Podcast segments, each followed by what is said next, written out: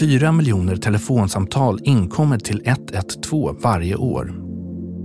De allra flesta som ringer är människor som behöver hjälp. Men alla får inte hjälp. En ung man ringer ett larmsamtal som kommer att skaka Sverige. Jag kan inte. Hjälp mig då. Snälla. Han är dödligt sjuk, men han vet inte om det och han får ingen hjälp. Hur är det möjligt? Är en ambulans på väg? Nej, svarar SOS-sjuksköterskan. Välkommen till ödestimmen. Hur har det kunnat bli så här?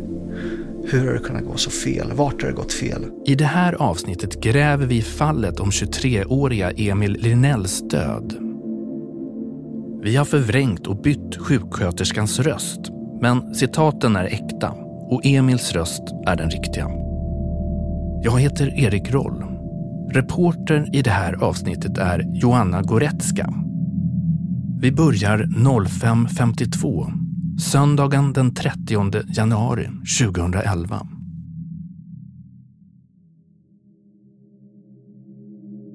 Stockholmsvintern är mild och blöt. Det är löningshelg och i den mörka gryningen finns det fortfarande spår av nattens helgfirande. I en lägenhet i Bagarmossen sitter 23-årige Emil Linnell. Han har varit sjuk i flera månader i vad han tror är en förkylning. Men under natten har symptomen förvärrats drastiskt. Han kan inte sova. Han mår för dåligt. Och nu börjar han bli rädd.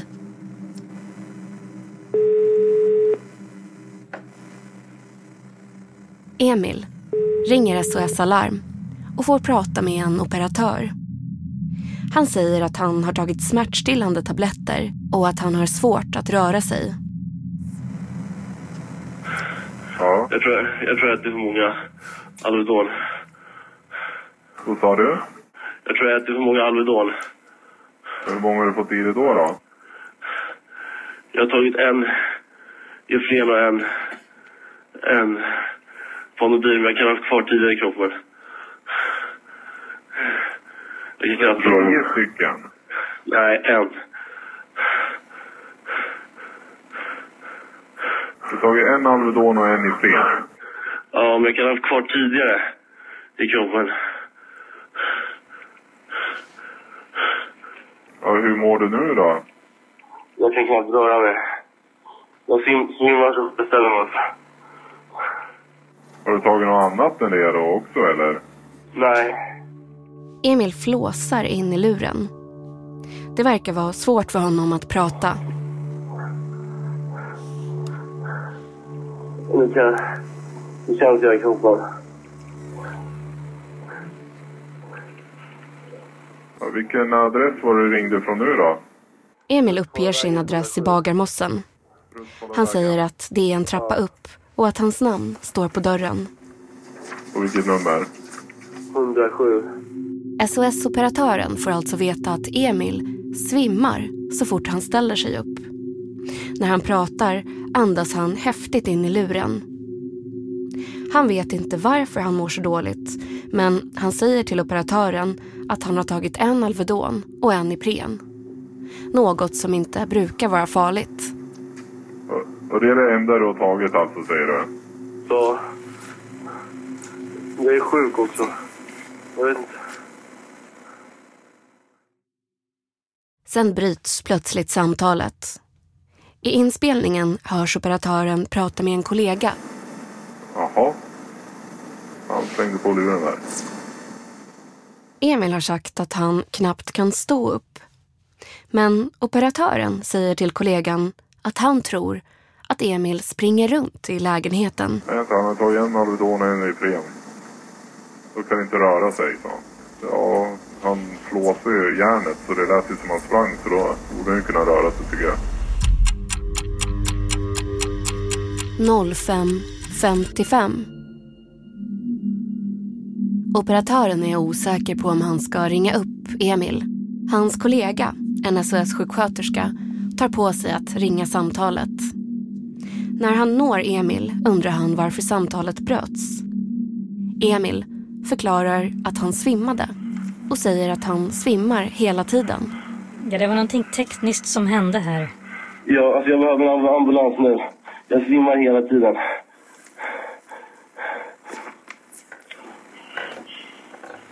Du har tagit en Ipren och en Alvedon. Har du tagit alkohol också? Nej, jag är sjuk också. Jag har feber. Du har feber.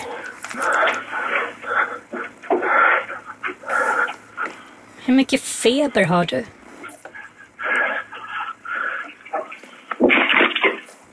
En duns hörs på nytt.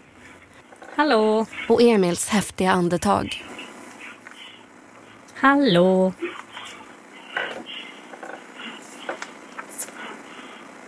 I flera minuter hörs bara flåsande. Emil? Strax innan klockan sex på morgonen bryts samtalet igen.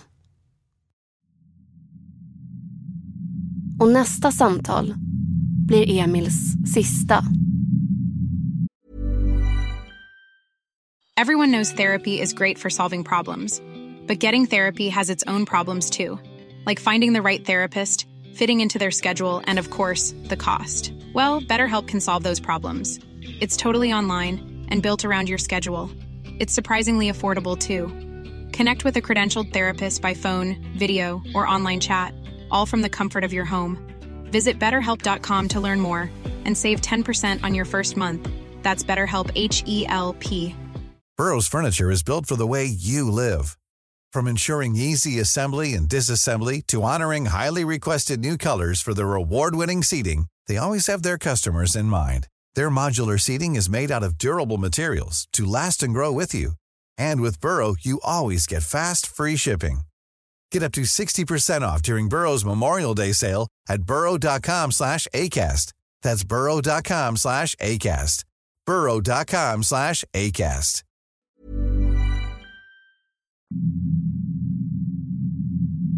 Emil Linell är en annars frisk man. Han är över 1,90 lång, spelar innebandy och lever ett aktivt liv. Men de senaste månaderna har han haft sjukdomssymptom som bara blivit värre. Under lördagen skulle han ha gått på en fest men mådde alldeles för dåligt. Det berättar Emils mamma, Eva. Emil delade ju lägenhet med en vän. Och eh, på lördagen så skulle de eh, tillsammans på fest hos en kompis.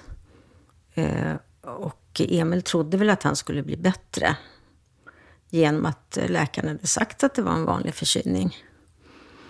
Eh, men då bestämde de att eh, kompisen skulle åka iväg och att Emil skulle komma efter om han orkade. Så kompisen åkte. Samma morgon som Emil ringer 112 har hans mamma, som bor på andra sidan stan, en märklig upplevelse.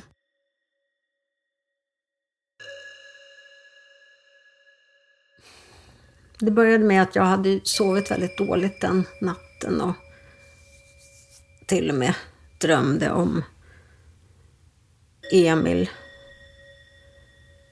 Eh, som ropade på mig.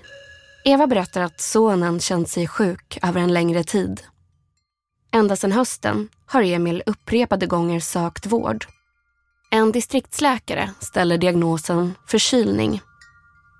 Men besvären försvinner inte. Något som omgivningen börjar märka. Emil hade bokat en resa faktiskt runt eh, årsskiftet upp till Åre. Han älskade att åka skidor. Men eh, han var ju inte sig själv där. Det berättar ju vänner. Han orkade inte åka någonting och han var jätte, jättesjuk har jag fått eh, berättat. Emil har två yngre bröder. Den yngsta, Daniel, är 14 år vid den här tidpunkten. Daniel och Emil brukar ses varje vecka och umgås. Men den här veckan, bara några dagar innan Emil ringer SOS Alarm, ställer han in. Daniel har de senaste veckorna märkt att Emil inte riktigt är sig själv. Vi umgicks ju varje torsdag faktiskt. Vi hade i princip en, en stående tid och vi träffades hemma hos honom i, i Bagarmossen. Så att det är klart att jag märkte på honom men, men det var inte som att han försökte visa att han var sjuk. Det var, det var ju så att han, vi skulle träffas som vanligt. Han eh, ringde mig då samma dag och sa att han var sjuk. Och eh, eftersom jag inte ville missa mina fotbollsträningar tänkte jag att det var lika bra att stanna hemma såklart. Eh, jag tänkte inte mer på det då. Eh, sen är det klart att man ångrar det i efterhand men det är ju lätt att vara efterklok. Ehm, han blev ju väldigt sjuk väldigt snabbt och, och behövde ju akut hjälp och jag tror att det kom nog som en chock även för honom. Det var väl inget som han hade räknat med då. Med tanke på att han ändå levde sitt eh, liv som vanligt i övrigt så var det inget han var beredd på.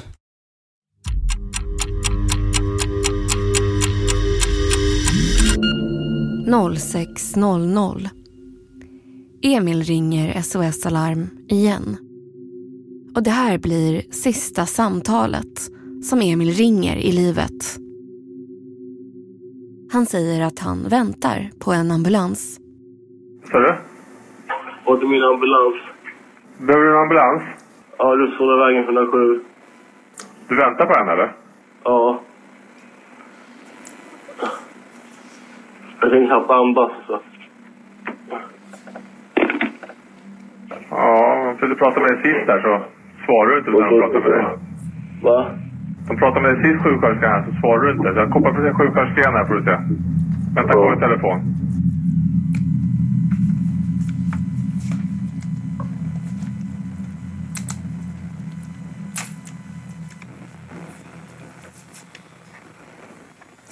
Ja, det är SOS-sjuksköterska. Hej. Jag får, jag får inte riktigt klart för mig vad det är för någonting du vill ha hjälp med. För att, för att du springer ju omkring i lägenheten eller vad det är som... Och du andas utan problem och du pratar utan problem. Jag kan knappt andas nu. Ja men för mig alltså, jag har ju suttit och lyssnat på dig när du håller på. Och du andas utan problem och du... Svimmar, jag svimmar. Ja, Är det inte en ambulans på G? nej. Jag behöver en ambulans. Ja men jag för...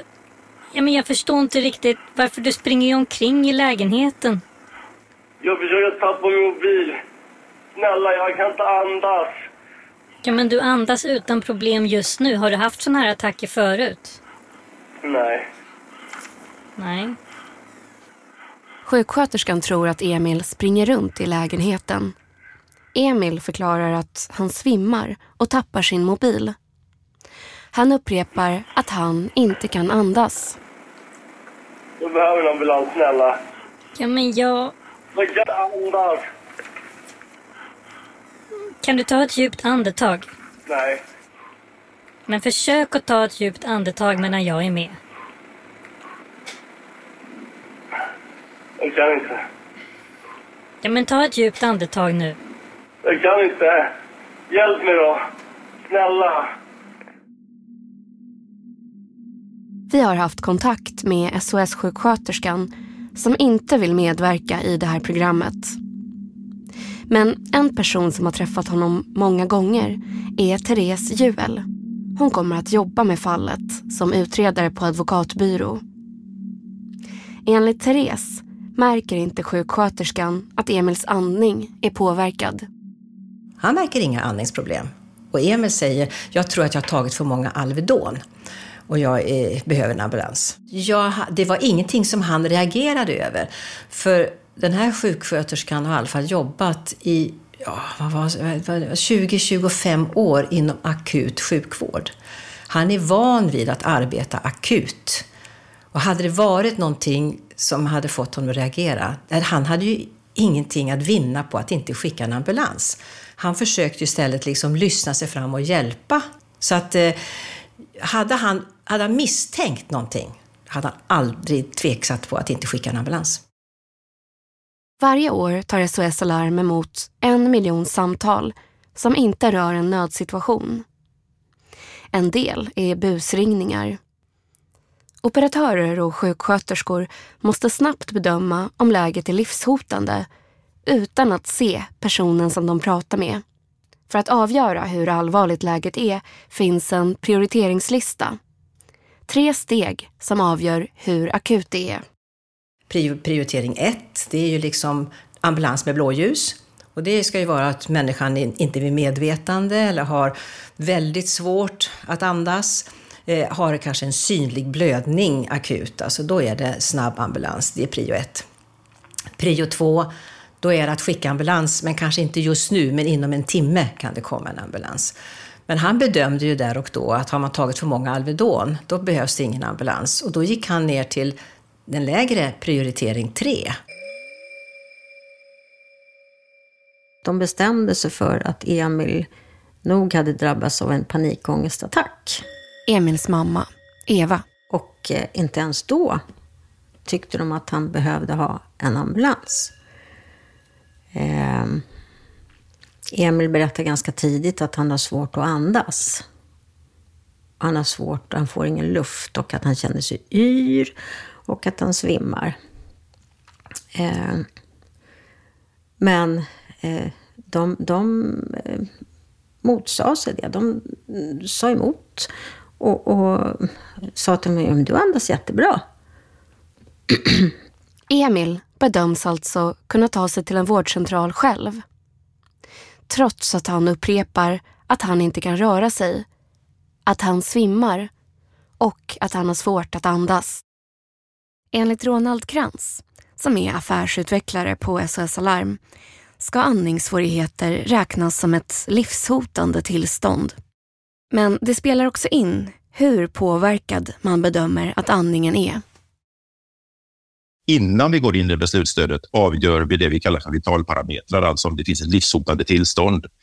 Gör det det så larmar vi ut omedelbart och det går på någonstans mellan 30 och 45 sekunder. Och andningssvårigheter, brukar det betraktas som livshotande tillstånd? Ja. Då larmar vi omedelbart ut en ambulans prio 1. Vilka omständigheter kan göra bedömning svårare? Det är ju om det är väldigt diffus information vi får av något slag. Det kan ju vara att den som ringer är väldigt påverkad och väldigt svårt att, att förmedla sig av olika skäl. Där vi också då måste ta in annan information som då kan exempelvis vara biljud. Om vi hör en rosslande andning exempelvis. Men om du har då har du svårt att andas. Alltså du hör att det rosslar i halsen. Då är det svårt. Men om du säger jag känner att jag har svårt att andas. Ja, det är grader i det svåra och även om han, han upplevde att det var svårt, men han som lyssnade upplevde inte att det var de hinder i luftvägarna som ska alltså vara akut blåljus.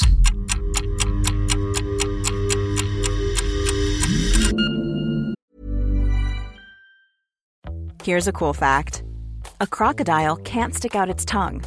Another cool fact, you can get short-term health insurance for a month or just under a year in some states.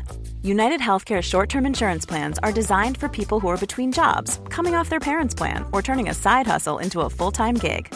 Underwritten by Golden Rule Insurance Company, they offer flexible, budget friendly coverage with access to a nationwide network of doctors and hospitals. Get more cool facts about United Healthcare short term plans at uh1.com. If you thought the only way to get a more defined jawline with natural looking results was through surgery, think again. Juvederm Volux XC is a non surgical injectable gel filler that improves moderate to severe loss of jawline definition and can help you achieve natural looking results with little downtime. Even better, this improved definition lasts up to one year with optimal treatment. No maintenance required. Improve jawline definition for a smooth, sculpted look with Juvederm Volux XC. For important safety information and to find a licensed specialist, visit juvederm.com. That's J U V E D E R M.com. Not for people with severe allergic reactions, allergies to lidocaine, or the proteins used in Juvederm. Common side effects include injection site redness, swelling, pain, tenderness, firmness, lumps, bumps, bruising, discoloration, or itching. There's a risk of unintentional injection into a blood vessel, which can cause vision abnormalities, blindness, stroke, temporary scabs, or scarring. Talk to a licensed specialist specialist to find out if it's right for you. Den 30 januari 2011 ringer 23-årige Emil Linnell till SOS Alarm. Han säger att han har väldigt svårt att andas och ber om en ambulans. Han säger också att han svimmar så fort han ställer sig upp och att han har väldigt svårt att röra på sig. Flera gånger tappar han mobilen så att samtalet bryts och SOS Alarm ringer upp. Eh, han vet ju att han är väldigt dålig, men vet inte varför. Eh, det är därför han, han ringer SOS, som man ska göra. Det här är Alexander. Den äldre av Emils yngre bröder. Tidigare samtidigt har han försökt ställa sig upp och varje gång han gör kraftansträngningar så svimmar han. Eh, blir mer eller mindre medvetslös för korta stunder eh, och kommer tillbaks. Eh, och i, i, de, i de stunderna så tappar han telefonen, eh, han råkar, råkar lägga på eller det bryts och han ringer upp igen. Vid något tillfälle så ringer de honom och eh, sådär. Eh, men eh, ja, han är ju otroligt svag och man hör ganska tydligt i samtalet att han är svag och stressad redan i början, orolig, men ju längre samtalet går så hör man att han blir svagare och svagare och mer eller mindre tynar bort. Det är några minuter över sex Samtalet mellan sjuksköterskan och Emil fortsätter. Hjälp mig. Ja, men nu... Du pratar utan problem. Och du andas utan problem just nu när jag lyssnar på dig. Jag tar i allt vad jag har, ja. Vad sa du? Jag tar i allt vad jag har. Snälla. Ja, men jag, liksom, jag hör inte att du har andningsproblem. Så jag förstår liksom inte, är det någonting annat? Har du ont någonstans? Ja, i hela kroppen.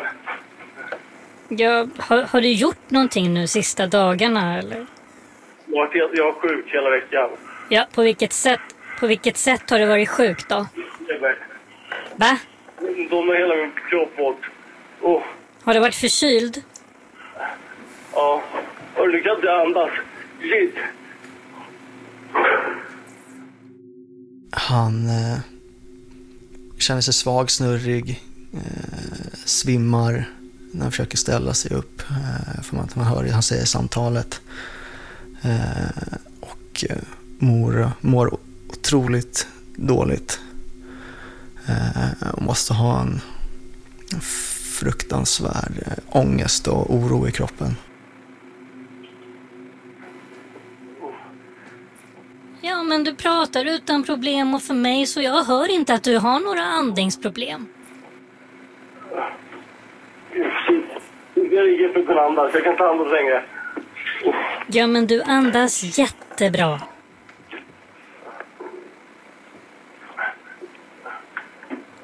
Jag hör inte annat än att du andas. Hjälp. Utan problem. Snälla, skicka en ambulans.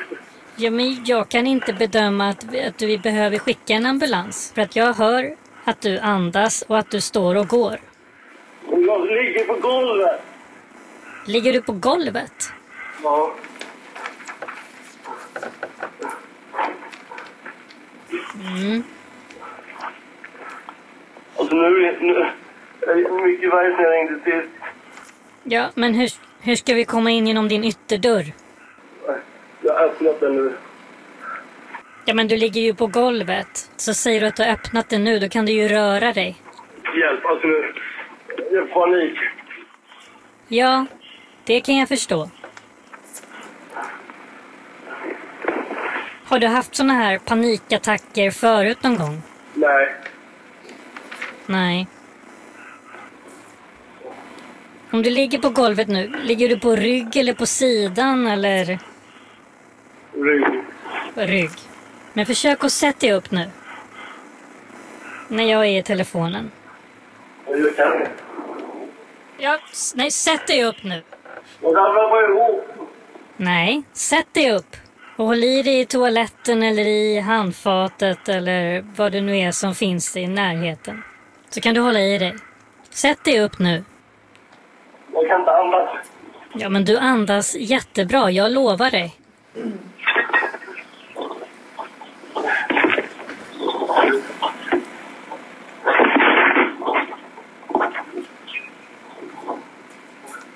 Har du satt dig upp nu?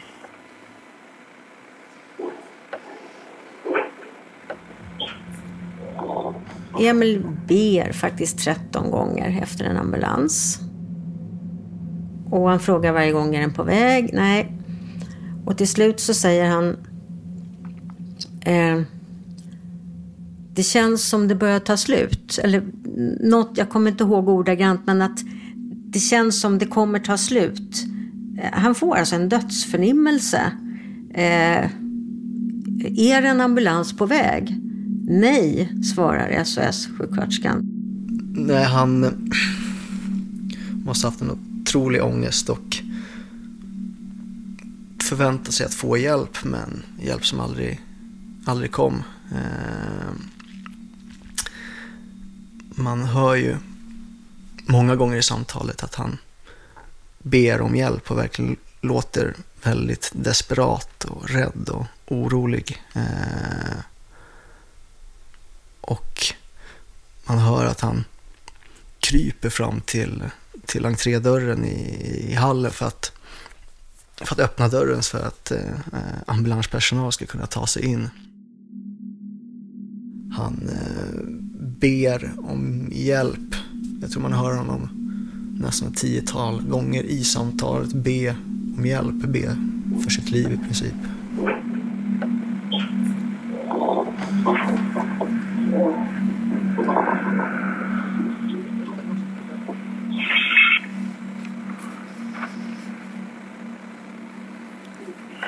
Pratar du? Kan du komma är du snäll?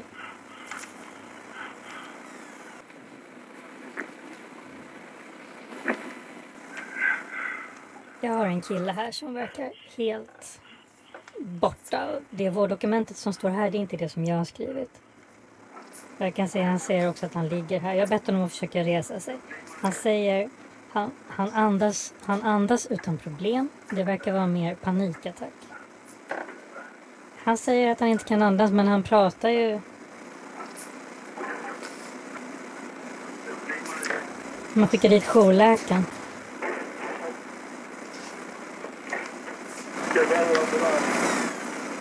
Jag kan inte få fram att du behöver en ambulans just nu. Så som du beter dig och, och, och rör dig runt omkring och du, du verkar ha kontroll på läget.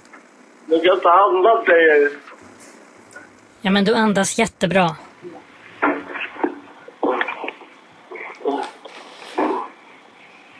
Det jag, kan, det jag kan göra är att jag kan ju se om jourläkaren kan komma fram till dig.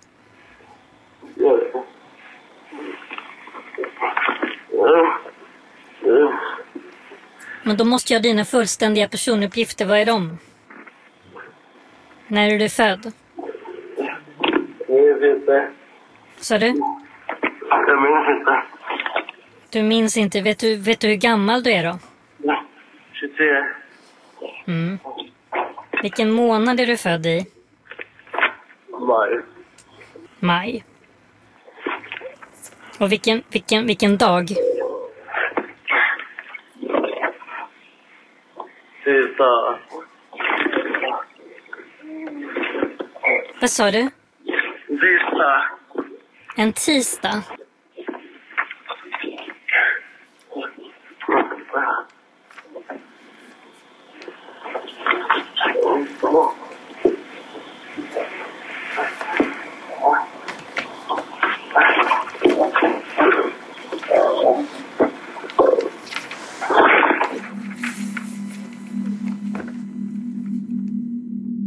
Det här är det sista livstecknet från Emil.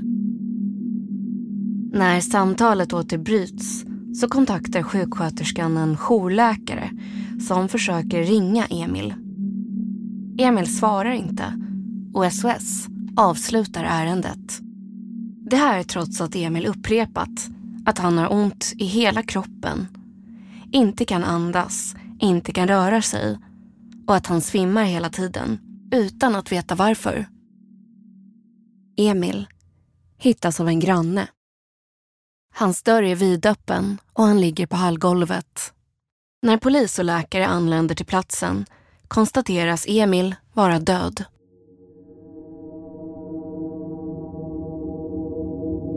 Du har lyssnat på Ödestimmen och det här är vad som hände sen. En obduktion visar att Emil har dött av sprucken mjälte. Det är ett tillstånd som kräver akut behandling på sjukhus så fort som möjligt. Man kan få en blödningschock inne i kroppen. Andningen påverkas, man tappar medvetandet och känner kraftig ångest och smärta. Familjen misstänker att Emil gick runt länge med odiagnostiserad körtelfeber. Något som missades när han sökte vård. Det var en lång tid av många frågor. Väldigt, väldigt få svar. Och sen så var det nästan, när man väl började få svar på grejer så fick man ju bara fler frågor. Jaha, eh, varför var det så här? Hur kunde det bli så här? Det blir en chock för hans närstående att höra larmsamtalet för första gången. Ja, det var, det var helt fruktansvärt. Jag har ju tänkt flera gånger varför ringde han inte oss? Men han var ju helt... Han har lärt sig sedan han var liten att händer något ska man ringa 112. kommer en ambulans och hjälper till. Um, han tvingas att dö ensam, övergiven. Vi visste ju inte om det här då. Ja, blir du sjuk när du är ensam, ja men då är du dödsdömd om inte du får prata med rätt eh, person när du ringer till SOS Alarm. Det är den här känslan och den har vi burit med oss. Familjen anmäler SOS Alarm till Socialstyrelsen. Ett halvår senare väcks åtal mot sköterskan om vållande till annans död. Utdrag ur SOS-samtalet publiceras i media och sköterskan varslas om avsked. Hej, det är Danny Pellegrino från Everything Iconic. Ready to upgrade your style game without blowing your budget? Check out Quince. They've got all the good stuff, shirts and polos, activewear and fine leather goods, all at 50 to 80% less than other high-end brands. And the best part? They're all about safe, ethical and responsible manufacturing. Get that luxury vibe without the luxury price tag. Hit up quince.com slash upgrade for free shipping and 365-day returns on your next order. That's quince.com slash upgrade. Planning for your next trip? Elevate your travel style with Quince. Quince has all the jet-setting essentials you'll want for your next getaway, like European linen, premium luggage options, buttery soft Italian leather bags, and so much more. And is all priced at 50 to 80% less than similar brands. Plus, Quince only works with factories that use safe and ethical manufacturing practices. Pack your bags with high-quality essentials you'll be wearing for vacations to come with Quince. Go to quince.com/pack for free shipping and 365-day returns. Therese Juel kommer att arbeta med fallet som utredare på den advokatbyrå som företräder sjuksköterskan i rätten. Therese Juel menar att sjuksköterskan ensam blev syndabock fast flera personer hade kontakt med Emil. Och den personen som har fått sprungit gatlopp alltså i media, det är den här första då SOS-sjuksköterskan. Medan det finns då två operatörer, en annan kollega till och en jourläkare. Alla hade egentligen varit involverade i det här fallet. Och det är så när, när, när drevet går. Det, alltså jag önskar att någon journalist hade ändå stannat upp och tittat på ur en, en sjuksköterskas perspektiv. När man inte ser patienten, man ska avgöra allting i en telefon, eh, det är en stressig situation, eh, du har ett väldigt stort ansvar i och med att det handlar ju ändå om akutsjukvård. Och här ska du bara ta allting från en röst. Sjuksköterskan frias av domstolen. Både tingsrätten och hovrätten anser att det inte går att bevisa att Emil hade överlevt om han fick ambulans. Och då är den här balansgången, självklart kanske inte behöver ambulans för du har stukat eh, fingret liksom. Eh, men om folk ringer in och säger att det är allvarligt så måste de få hjälp, även fast de kanske inte uppfattar allvaret, allvaret eh, ändå. Och det, en tanke är väl alltid att hellre skicka en ambulans för mycket än att skicka en ambulans för lite. Ringer du och ber om hjälp, speciellt ber om hjälp tiotal gånger, verkligen ber för ditt liv så ska du fasken få en ambulans. Det borde man kunna lita på att så, så är fallet. Men det var det inte då. Man undrar ju alltid så här. Vem hade han varit idag? Hur hade han varit som person? Vad hade han gjort? Hur hade han sett ut? Hur hade han åldrats? Hade han haft en familj? Hade han haft fru, barn? Hade jag haft eh, syskonbarn liksom? Och nu är det liksom, från den stunden så var stort hål. Det bara saknades en stor del av hela ens framtid. Så här säger idag Ronald Krantz från SOS Alarm om fallet. Så kan vi konstatera så här mer än tio år senare att i det ärendet gjorde vi fel. Men det var ett väldigt allvarligt och tragiskt fel.